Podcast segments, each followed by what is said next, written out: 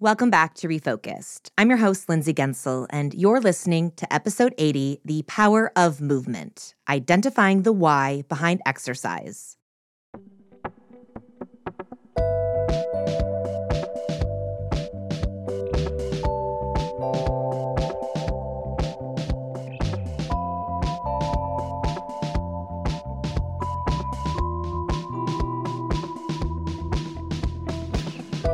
Don't call it exercise. I go on a sunshine walk.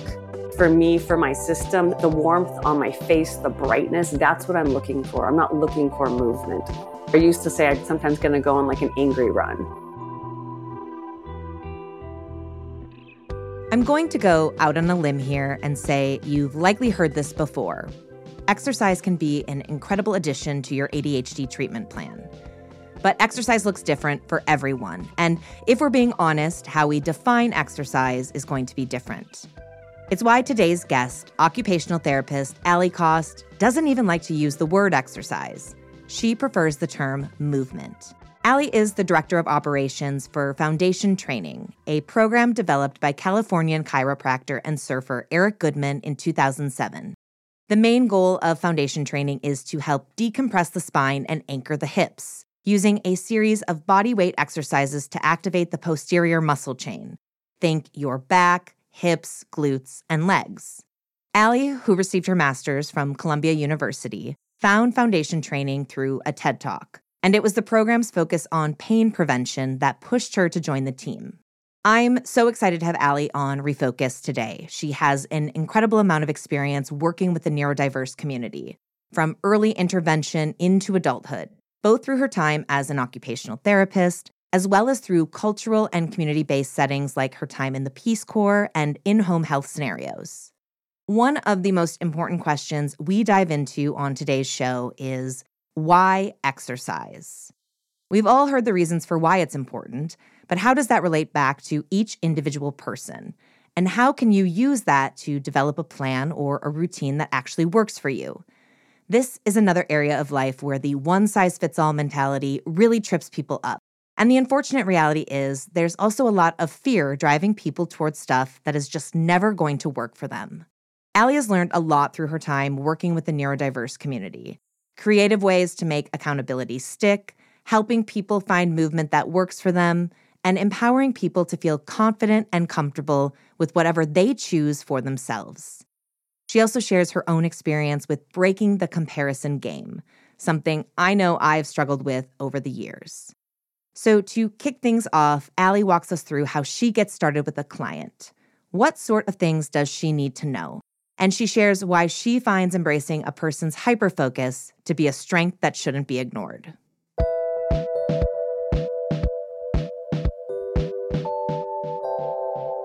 I want to start by pretending I'm a new client. And I have opened up and said, I am neurodiverse, I have ADHD. Exercise is a big struggle for me. I'm wondering how you approach a client who comes in and shares something like that because you kind of have some roadblocks in the way already. And I'm wondering how you pitch movement and exercise to them because I imagine that's going to be different than if you were communicating with an extreme athlete or somebody who's trying to get ready for a marathon or something like that. So, two things. One is I always say, What do you love doing right now? Those hyperfixations, that's not a weakness, that's a strength and those will change. But asking someone like, what brings you joy? What brings you alive right now?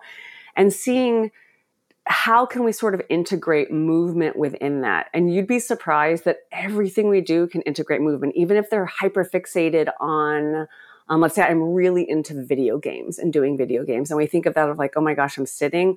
Awesome. So what we're going to do is we're going to stack something with that. So it's not going to be you have to do 50 push-ups before you do this, but this idea of like awesome. So let's think of doing a warm up right before and integrating that in. The other thing is really asking, what do you feel in your body? The way we experience our body really impacts how we interact with the world around us. So some folks can really feel their body intensely. They feel everything and it's just so much.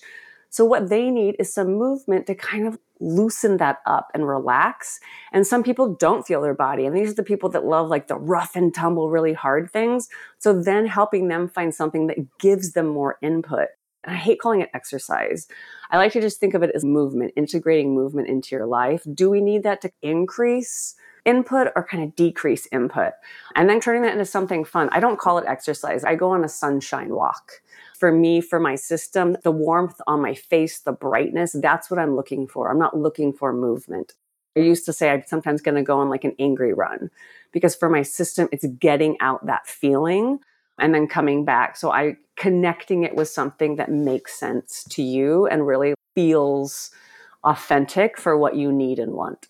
I'm glad you touched on the differences that people are going to see and they're going to feel in the journey to find something that works for them. And I think what we forget sometimes is that we all came from this one size fits all. It's the phrase I just use over and over again, but I'm thinking back to gym class. I had the same gym class teacher from K through fourth grade. And so that activity style was exactly the same. Her energy was exactly the same. And I can see now as I look back at my own journey and why certain things didn't work. I can't tell you how many classes I've walked into where the instructor's energy or their yelling or their even like the boot camp style, I'm like, nope, I am out. And that works for some people. But I think we sometimes forget we get to make life whatever we want it to be. And I think sometimes we're so pigeonholed by this old idea of the word exercise. I think growing up, I'm going to age myself, I'm in my 40s here. This idea of exercise was, or even doing a group class was about obedience. So it's almost like this fear based. Like you're working out for fear you're going to get fat. You're working out for like fear of somebody yelling at you or you not doing enough reps or enough weight. And I hated that. And I get that for some people that pushes them and that kind of keys into that competitive edge. But I think for a lot of us, it just puts our sensory system into this fight or flight, which is not good. We get the best quality movement and the best quality exercise when we're actually at a calmer state. So for some people, again, what you said, of going into this class and this energy, this vibe, the people or like how they're moving or how it's set up doesn't work for me, don't be afraid to walk out. It's totally okay to be like, this isn't for me. And I think one thing that took me a while to get comfortable with is that idea of I can go into a class and be in the back and be doing something slightly different. Yes, they say to hold the ball and do this. Maybe I want to sit on the ball and bounce for a bit that's fine. You're paying for the class. Nobody's going to tell you that you have to do it that way. I think we have created sometimes these structures in our head that we need to go to this group class and do this exact same thing.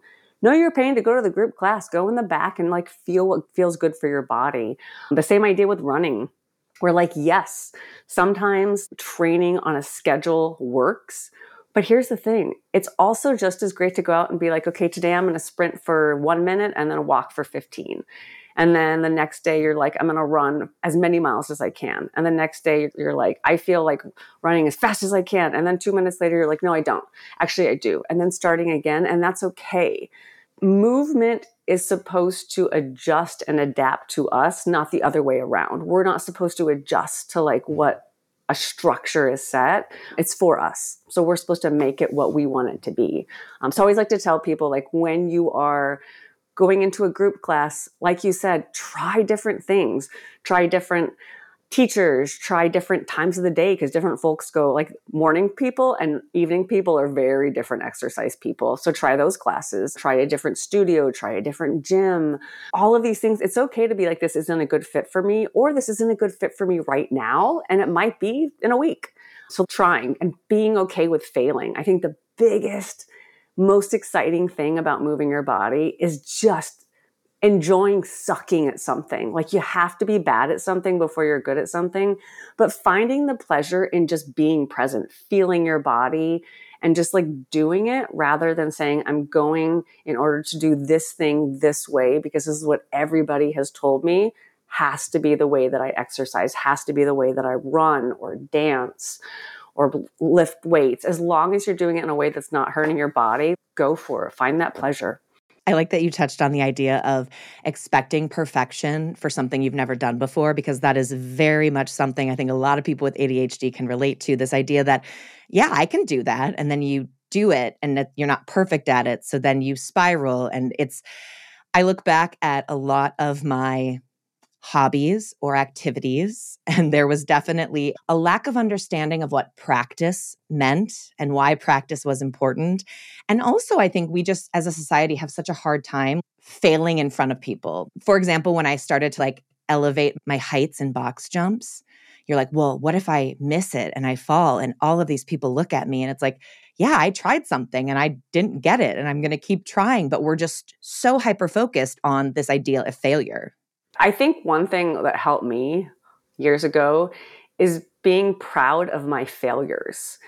Typically, we see failure as a step, like practice makes perfect. No, practice is the point. Like, I am proud of each time that I do it wrong because that means that I like put in the effort. That was the experience. If we only get joy when we get to the end point, we're missing the whole thing. And let's be honest, when I hyperfixate on something, I put all of my energy to get it perfect. And then once I can do it perfect, I honestly am kind of done with it. And then I move to the next thing because it's not the perfection that I'm enjoying. It is the actual process of it learning and like changing my mind, changing my body, and getting that experience. So the failing is the actual thing to be proud of. I am super, super clumsy. I'm embarrassed to say the number of times that I've just fallen while running because I'm just clumsy. And it's it's one of those things where it's like, yep, I did it. So now I'm to figure out like how to do that next time. Like I need to pick up my feet a little bit more. I'm clearly not doing this. It's not a bad thing. Like failure should not be this bad thing. It should just be this like part of the thing and part of the thing that we find silly and fun. Like as kids, look at a little kid when they fall down. They're not upset. It's just like you fell on your butt, they laugh and they get back up. Trying to find that innate thing, which I think is very human in all of us, to find pleasure in our own kind of failing because it's silly, it's funny. It's interesting too with the kid analogy is I was a nanny for a really long time and the go-to is when a kid falls is you don't react because they're looking to you to see if you're concerned and half the time if you're concerned then they start freaking out because they're feeding off of you and it it starts young. The pre-programming starts very young. What have you seen in the changes in the neurodiverse community? Because i think that that plays a role too in where we are right now is i don't know that we fully grasp just how vast and different the neurodiverse community is and we're talking you know people with ADHD people who would fall onto the autism spectrum and so many more people are getting diagnosed later in life and we're throwing them into the pool and so at the same time we're trying to change all of that stuff that we're dealing with to make it more accessible for everyone you have to think like our diagnosis is relatively new. So you have to think 50 years ago, we didn't even understand autism. And initially, when it came out, got to be honest, it was based on this idea of white males. So autism, ADHD, it was very much researched, diagnosed by what we expect white males and how they typically behaved. So that did not really apply to girls, to people of other cultures, to family of different races who just had a different cultural setup. And I think part of the reason for this late diagnosis is recognizing that, yeah, we didn't diagnose because it presents differently. The same way when you think of heart attacks present very differently in men and women. It doesn't mean it's a different diagnosis. It means that everybody's body is different. So I think kind of a lot of people who are getting diagnosed ADHD or on the autism spectrum late in life feel this sort of freedom of like it makes sense. I have spent so much of my life trying to fit into this box, which for lack of a better term was like what we expect like little white males to behave like in school, to sit still, to behave, to think a certain way, and understanding that like that's not for everybody. So understanding that is also understanding that how we experience our ADHD or our neurodiversity is going to be different from someone else. That doesn't make theirs right or wrong or ours right or wrong. So what this has told me is that I don't fit into a box, which is awesome. That actually gives you freedom. I feel like more than anything else, it lets you come kind of off the bookshelf and be like, I'm not a single book. I have the entire library to choose from and I can write my own book. I think with that, really understanding that looking at kind of look back and see what was I told the way I should act, the way I should feel, and how is that playing into what I'm telling myself? We all have these scripts in our head, and they come from things that we were told as a kid. So, what is the script I'm telling myself? Is it that I should be doing this? Is I should look this way? I should move this way? I should feel this way? And then asking yourself, do I believe that? Do I feel that? Does it match up with me? And being okay letting it go and saying, no, that's not a good fit for me, even though that is a good fit for, let's say, 98% of everybody else. That's really the freedom that gives you, like, the ability to be healthy in your own body in your own life. I want to touch on the freedom side of this and this idea that we really can do whatever we want and move our bodies however we want. And we have to kind of cut the ties with this old narrative. And I think one of the things that's important with the neurodiverse community is acknowledging that we all feel things differently, which you mentioned. And that means what we want out of exercise or even like what we don't want. Like some people don't like to sweat. I'm one of those people. If I work out and I don't sweat, I feel like what what why what was that? That was just a complete waste of my time. And that's like a mental thing. I like to feel that release. What are some of the things that you help your clients identify that would fit into that, you know, along the lines of not liking to sweat and then figuring out what are some of the things that would connect with that and work well for you? Good question is why. So start with the why. Why am I working out? And oftentimes, even if I have, let's say, a female or somebody coming in saying, I work out because I want to lose weight, but why? What does that mean? What does it mean when you lose weight? What does it mean when you're that person? Because the why is very rarely that immediate thing, but it's what they feel like. Okay, so if you got to your ideal weight, what does it feel like? And then being like, well, it feels like I can move freer in my body. I have more confidence. Okay, that's why you move, right? So let's figure out a way to exercise, a way to move that embraces that and finds that. So for them, that might be belly dancing, right? That might be covered in sweats and going for a run and feeling every part of your body dripping in sweat because you're able to physically feel it. The sweating thing's a real thing in that some people really don't like that sensation of having um, their body system at a very high heart rate, sweating a whole lot, very hot. Some people, they're like, I feel it and it feels great. And it's like, I'm alive. And other people are like, I'm going to die. At any second, I'm going to actually die. Here's the thing you don't have to super duper sweat or get your heart rate up to be healthy, to get the benefits of exercise and movement, it's like, great. So, what's some other things that you do like? So, again, if I want to be in touch with my body, do you want to be doing something where your body is touching things a lot?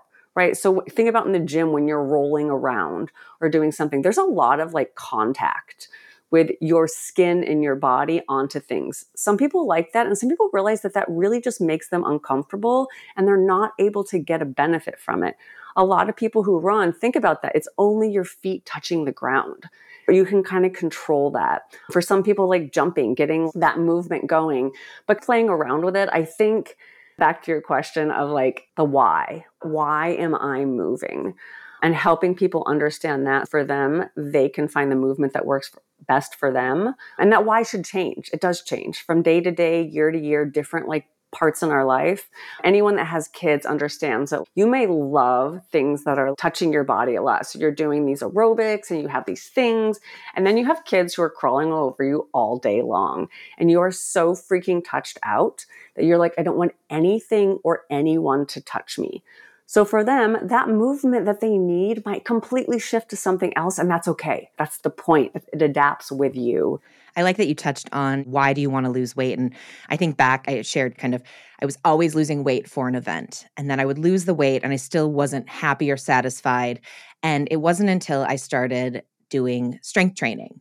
And I mean, gosh, how many times did I hear it or read it in, in a magazine about the importance of strength training. And I just was like, no, no, no, cardio. I need to get my weight down. I need to watch what I'm eating, blah, blah, blah, blah. And then you start lifting heavy weights. And then my body was the way I wanted it did I look at the number on the scale? No, because it didn't matter. It's this idea of what we think we want in the moment. And then I like that you're you're talking about like what do you want your body to feel like and how do you want to feel? And for me it was realizing it was never about being skinny. I wanted to be strong. I love feeling strong. I love feeling capable. I love when someone doubts the, my ability to lift a couch or move something. I'm always like, watch this, you know? I want to ask when you're dealing with people who fall into the neurodiverse community, consistency is a big thing. So, first, you're kind of set to figure out what works, and that's going to take some time and trial and error. But you also have to make sure that they keep doing it or keep trying it and keep coming back. And so, what are some of the things that you've dealt with working with clients that kind of help them set up their own routine?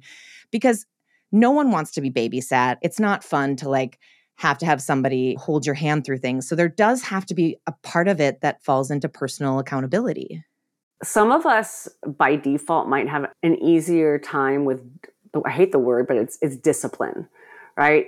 Really it's saying I'm going to do for tomorrow, Alli, rather than today, Alli. Because today, Alli doesn't want, want to get out the door and do something. But tomorrow, Alli will really appreciate it. So sometimes helping them understand like what you're doing today is for the tomorrow you. Because sometimes like the, the now me is like, no. But then I imagine, okay, tomorrow me will really appreciate it. And then the today me really says thank you to yesterday me. And I know this sounds silly, but really having that gratitude for what you've done before really helps you help the person that you are tomorrow.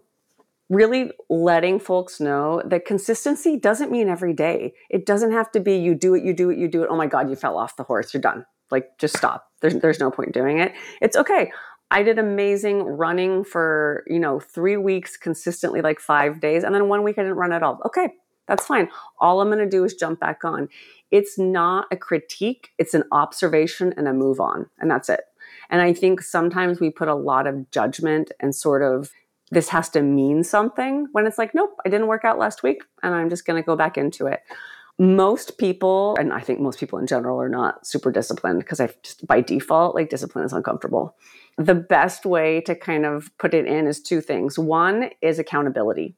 So that can be either doing something with somebody. I've had moments during the pandemic when I would literally turn on my Zoom and do my own workout while my friend did her own workout. But we were both on Zoom doing our own thing. And it was just simply that accountability of that time because if either of us bailed, we wouldn't do it. And it was only a 20 minute thing. But for some reason, that accountability of both people being present the other thing is it could be like a check in or a group class, but really integrating your community. We, I think, undervalue community and connection and how that really goes in with movement. Yes, a lot of movement is connecting to ourselves, but when you sneak that in with somebody else or something else or the bigger picture, it makes it more fun and you're more likely to do it.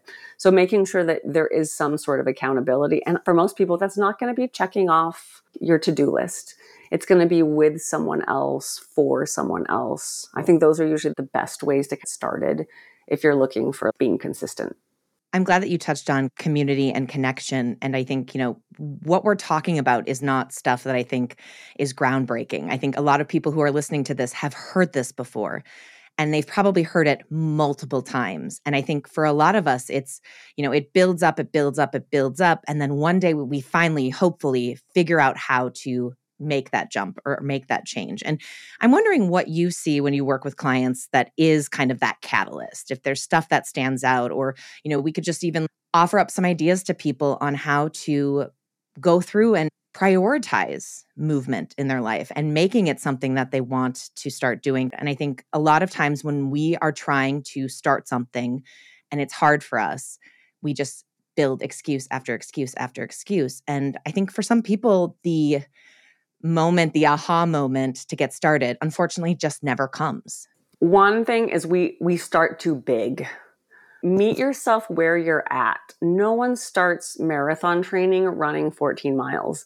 They literally start by getting their pair of shoes and going for a 5 minute walk. So start literally as small as possible, smaller than you think, because it's almost embarrassing. So if your goal is to get out and do some amount of exercise, say, okay, I'm literally going to go for a two minute walk. Two minutes. I'm just going to put on my shoes, walk out the door, take like five breaths, walk around the block, come back in. And getting consistency because what you want is that routine. So it's not about the routine of, okay, I run every day. And I'm using that just because it's an easy example, but it could be anything.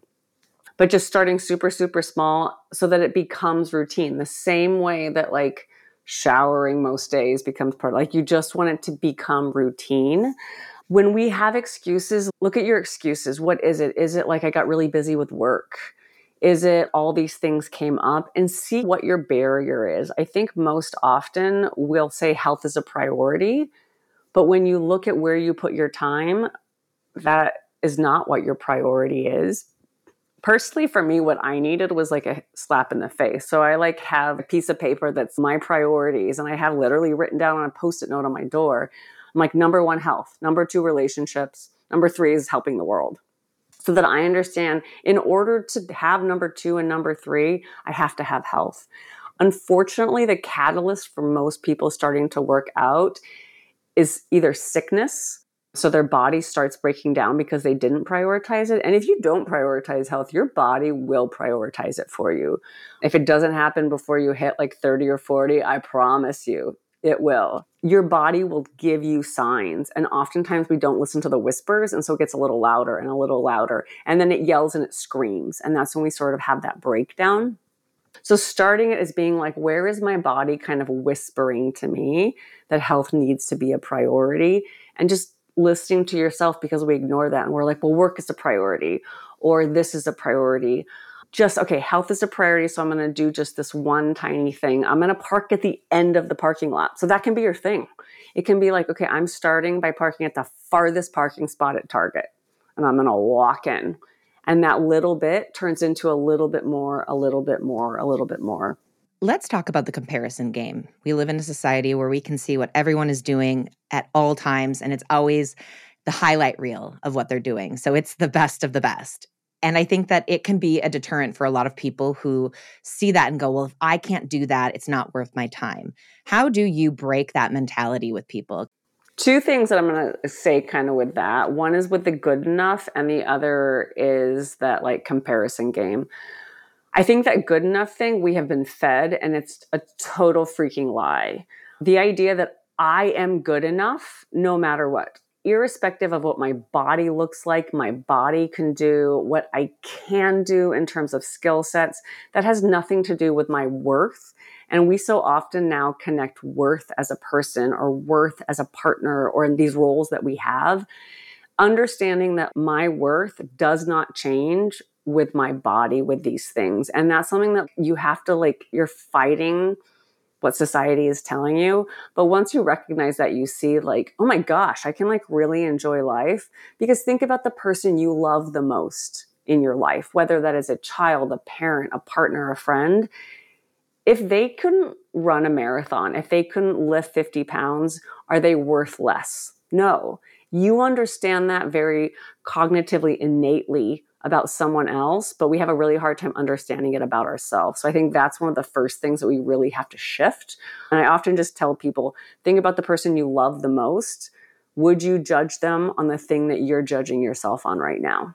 And if the answer is yes, then like, okay, let's have a, a bigger discussion. The next thing about the comparison game is understanding that it's fake. I know it's cliche and everybody says this. It is fake. And someone else's happiness is not taking away from yours. Someone else's success does not mean there's less for you. For me, that was a really important thing to come to realize is when I see someone on social media or someone on the internet doing something amazing or showing like what they've succeeded in, that doesn't mean that there's less for me. What that does is that gives me hope. So really shifting where I'd have to tell myself, oh my God, I feel like crap. Like I've been doing CrossFit, you know, for so many years and I can't do this. And this person like started it two months ago and is literally doing so much more. I'm catching myself being like, why is their success taking away from my opportunity or my joy? And being like, no, I'm going to let their success inspire me. I'm going to be excited for them. It's kind of like a, a, mind shift that you have to do. I don't know any other way besides deeply admitting that, yeah, I. I am like finding your success really frustrating for me, but that's on me.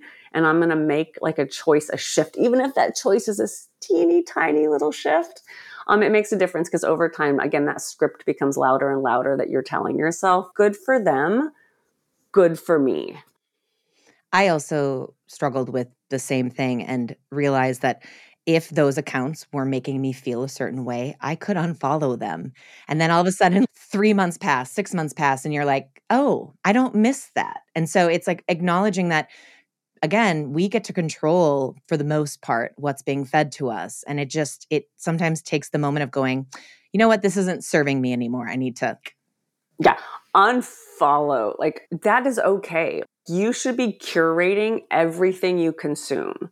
That means everything that's coming in visually, the things you're reading, the news. Catch yourself when you're like, I don't feel good. Why? And think about that and be like, it doesn't matter if if this is someone you love, just mute them so you don't see their things. Think about when we feel like crap, it does not motivate us to do more. You touched a little on hyperfixation and you know having these moments where you're really in love with something and then you lose interest or you accomplish the goal and you're like, okay, well, I, I did that and now on to the next thing. How do you use that with people who are neurodiverse? Or I guess I shouldn't say how do you use that. How do you nurture that? Because I think for some of us, we've been told, no, don't hyperfixate. It's bad. You go down this rabbit hole and then you get lost. And, and we're kind of just told all along that's not how we're supposed to live. But if it works for something like exercise, then why wouldn't we embrace it? Oh, 100%. So I think hyperfixation is not a negative thing at all. I think it's this amazing ability to gain a skill, to really dive in deeper when so many people like can be happy living on the surface, but you have the opportunity to dive deep. So dive deep.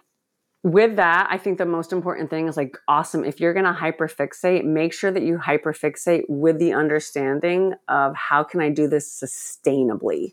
So if you want a marathon run for the rest of your life, awesome. But let's make sure that you're doing a lot of research and also hyperfixating on the sustainability of it. So, what do you need to do to balance that out to make sure your body doesn't break down? How can I make sure that I'm not going to be causing injury? What are ways that other people have done this long term?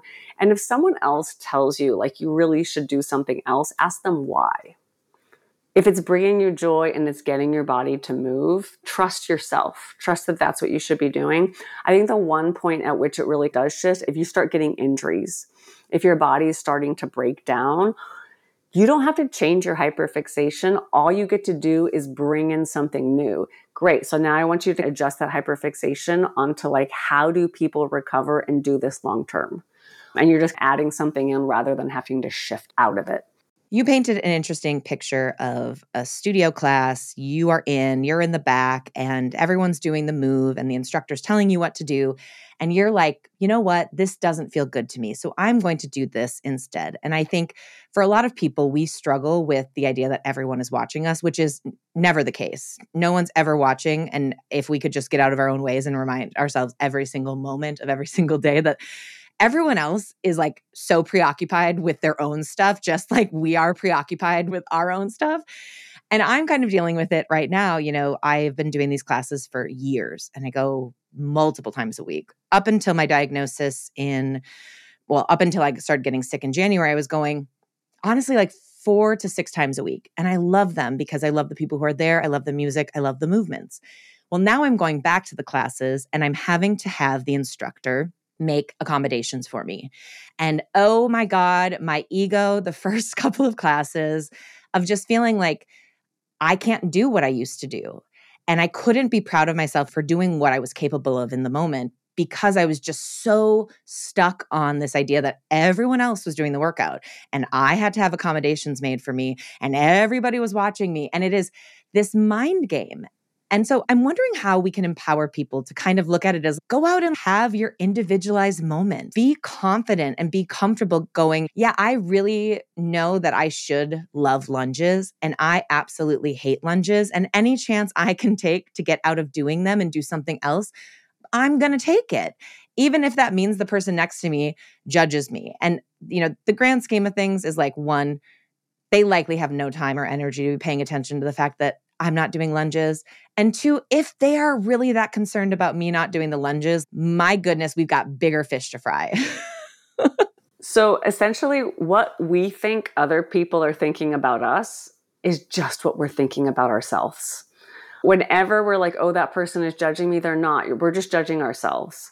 And really taking a moment and reminding yourself, okay, what I think that person's thinking about me is just simply what I'm thinking about myself. Why does it matter that I'm doing lunges or not lunges?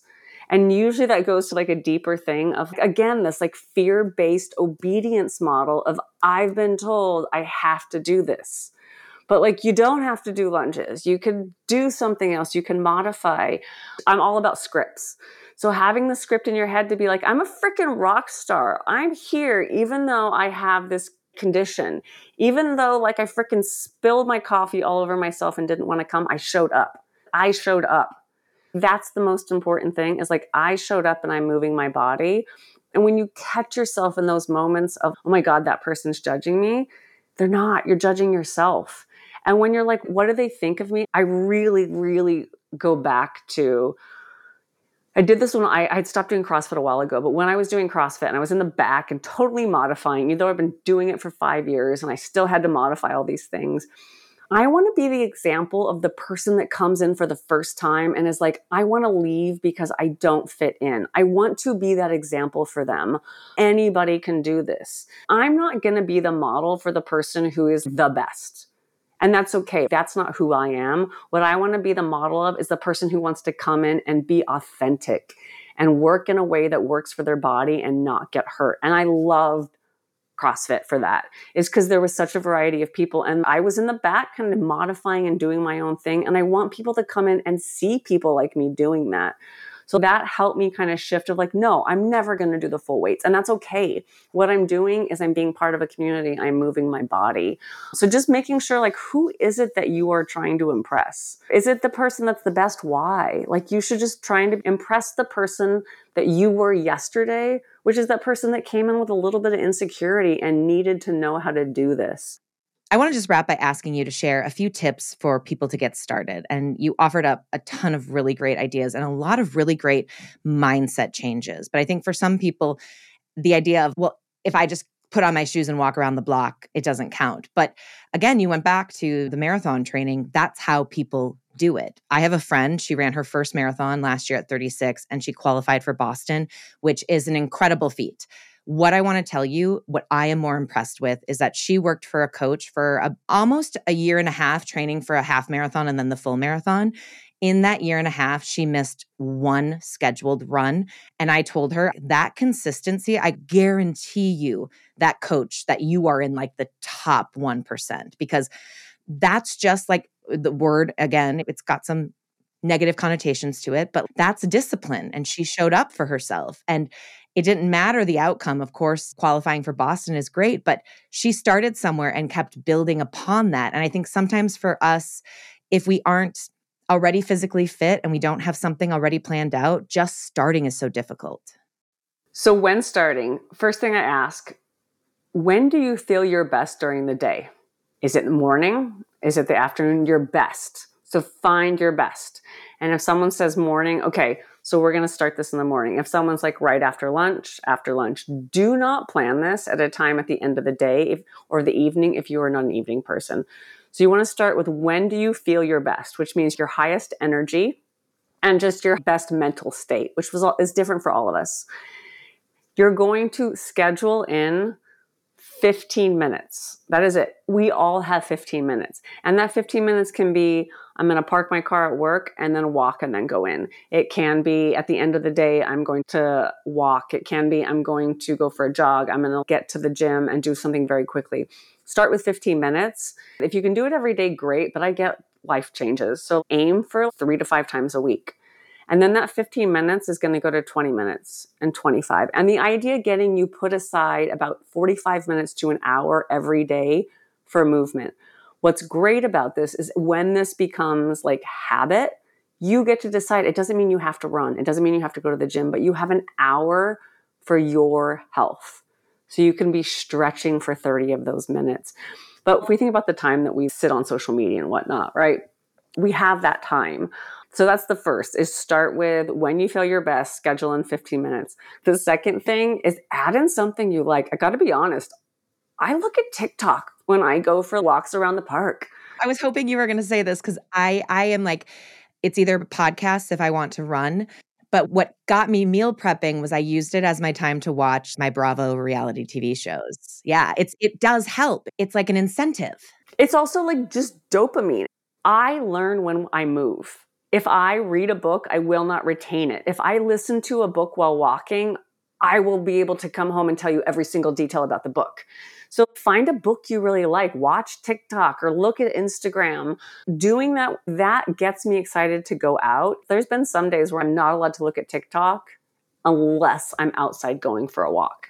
And it gets me going. And then once I get going, I'll turn off TikTok like 15 minutes later and finish up. But don't be afraid to sneak that in.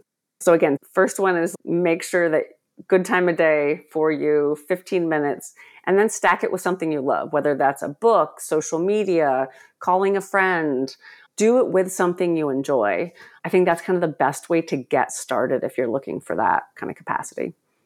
And any tips for people who maybe at some point had this all figured out and then the pandemic happened or they started a new job, their schedule changed. I love that you talked about when do you feel the best because I don't think we take into account that what works for me schedule wise is going to be different than what works for you. But we've just, again, been pre programmed that everyone's supposed to live in this world from eight to five and do things when everyone else does. And that's just not the best path.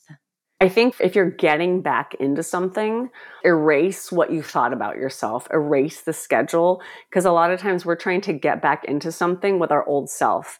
None of us are the person we were pre pandemic. None of us are the person we are before we had kids. These things change who we are, and that's what's beautiful about life. So start from this point of when you're getting back into it, you are actually starting from scratch. So I want you to think of that, but think of that as this like beautiful opportunity rather than trying to get back to your old self because you're better than your old self. You're a whole new person. So ask yourself again, maybe I was a morning person and now I'm not. So personally, I was the person who would wake up at 5 a.m. and go for a run, do all of this stuff before work. I don't know what happened during the pandemic. I wake up at 7 30, 8 a.m. now. And that's just who I am. And that's okay. I'm not doing something wrong, but I shifted everything according to who I am now. And now I love midday runs. And I used to be a sunrise run person. And that's okay. So please, if you're getting back into it, know that it's for the new you. So you get to make up new rules.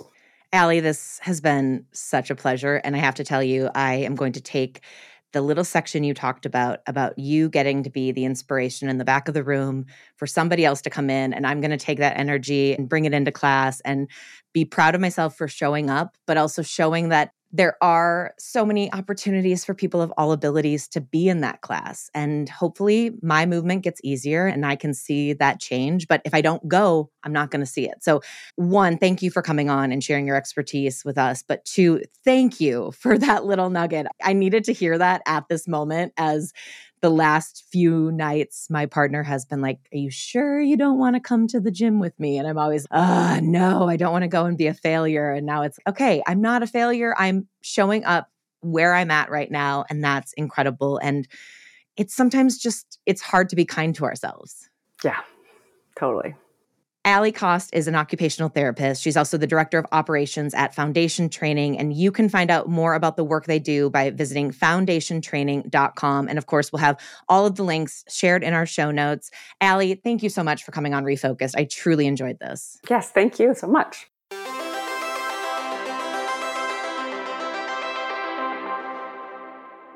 Alli's energy is definitely something I wish I could bottle up and carry around with me. I keep going back to the line she used.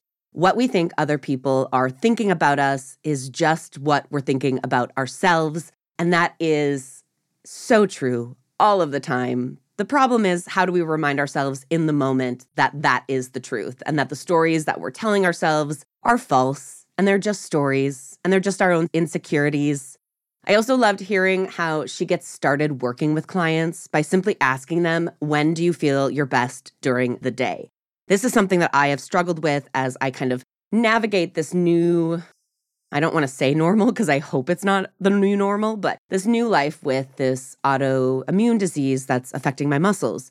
I had a really good routine down. I loved going to a specific class at a specific time of day and the unfortunate reality is, right now, that doesn't work for me because at the end of the day, I'm exhausted. So I've had to come to terms with the fact that I need to adjust my schedule, that what worked for me four months ago isn't working for me right now. And in order to get back into a routine, I'm going to have to just bite the bullet and make some changes. And so I really just loved that idea. When do you feel best during the day? When do you feel like you could move your body? Because for every single one of us, it's going to be different. And I love that she shared that before the pandemic, she was a morning runner and now she's a midday runner. And like, there's no shame or disappointment that comes with that. Life changes, we change, and we grow and we adapt. And the quicker we acknowledge that and get out of our own ways, the easier it's going to be. I keep joking with the line in my head when I think about trying to make my nighttime exercise routine happen right now. It's the mean girls, the stop trying to make it happen. It's not going to happen. And again, I know that. I know what I'm working up against, but it's very hard sometimes to just do that. So I so appreciated Alli diving into that. And remember, you can learn more about Alli and the work she's doing with Foundation Training by heading to foundationtraining.com. Refocused is a collaboration between me, Lindsay Guentzel, and ADHD Online, a telemedicine mental health care company that provides affordable and accessible ADHD assessments and treatment plans, including medication management and teletherapy. To find out how they can help you on your journey, head to ADHDonline.com. A huge thanks to our coordinating producer, Phil Rodeman, who does everything in his power to keep me on track. It is a monster task to ask of anyone, and I am so happy he came out of retirement to give podcast life a go. Our managing editor, Sarah Platinitis, she's been instrumental in building these conversations for you guys, and we're so lucky to have her on the team. Al Chaplin is our go to for all things social media, and I love what they've been creating for us. Make sure to give it a like over at Refocus Pod. A big thanks to Mason Nelly over at Dexia in Grand Rapids, Michigan, for all of his help in getting our videos ready to share with you guys. Refocus couldn't happen without my partners turned friends at ADHD Online. High fives and hugs to the ones I bug the most Keith Boswell, Claudia Gotti, Melanie Mile, Suzanne Spruitt, Trisha Merchant Dunny, and the entire team at ADHD Online and Mentavi Health. Our show art was created by Sissy Yee of Berlin Gray, and our music was created by Louis Inglis, a singer songwriter from Perth, Australia, who was diagnosed with ADHD in 2020 at the age of 39. Our sound engineers are the incredible duo at EXR Sounds and Vision, Eric and Amanda Romani, and you can find links to all of the partners we work with in the show notes.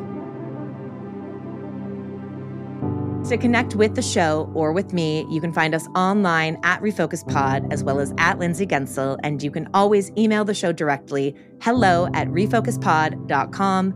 That's hello at refocusedpod.com. Thank you guys so much for showing up week after week. I hope you enjoyed our conversation with Alli Cost. I enjoyed getting to be a part of it, and I meant what I said. I'm going to take that little nugget and start playing it for myself as I'm sitting in my car afraid to go into the gym because everyone needs a little push every once in a while. So, in the meantime, between now and the next episode, please take care of yourselves and in an effort to reduce the unbelievable amount of stress we carry around with us unnecessarily, be a little kinder to yourself this week.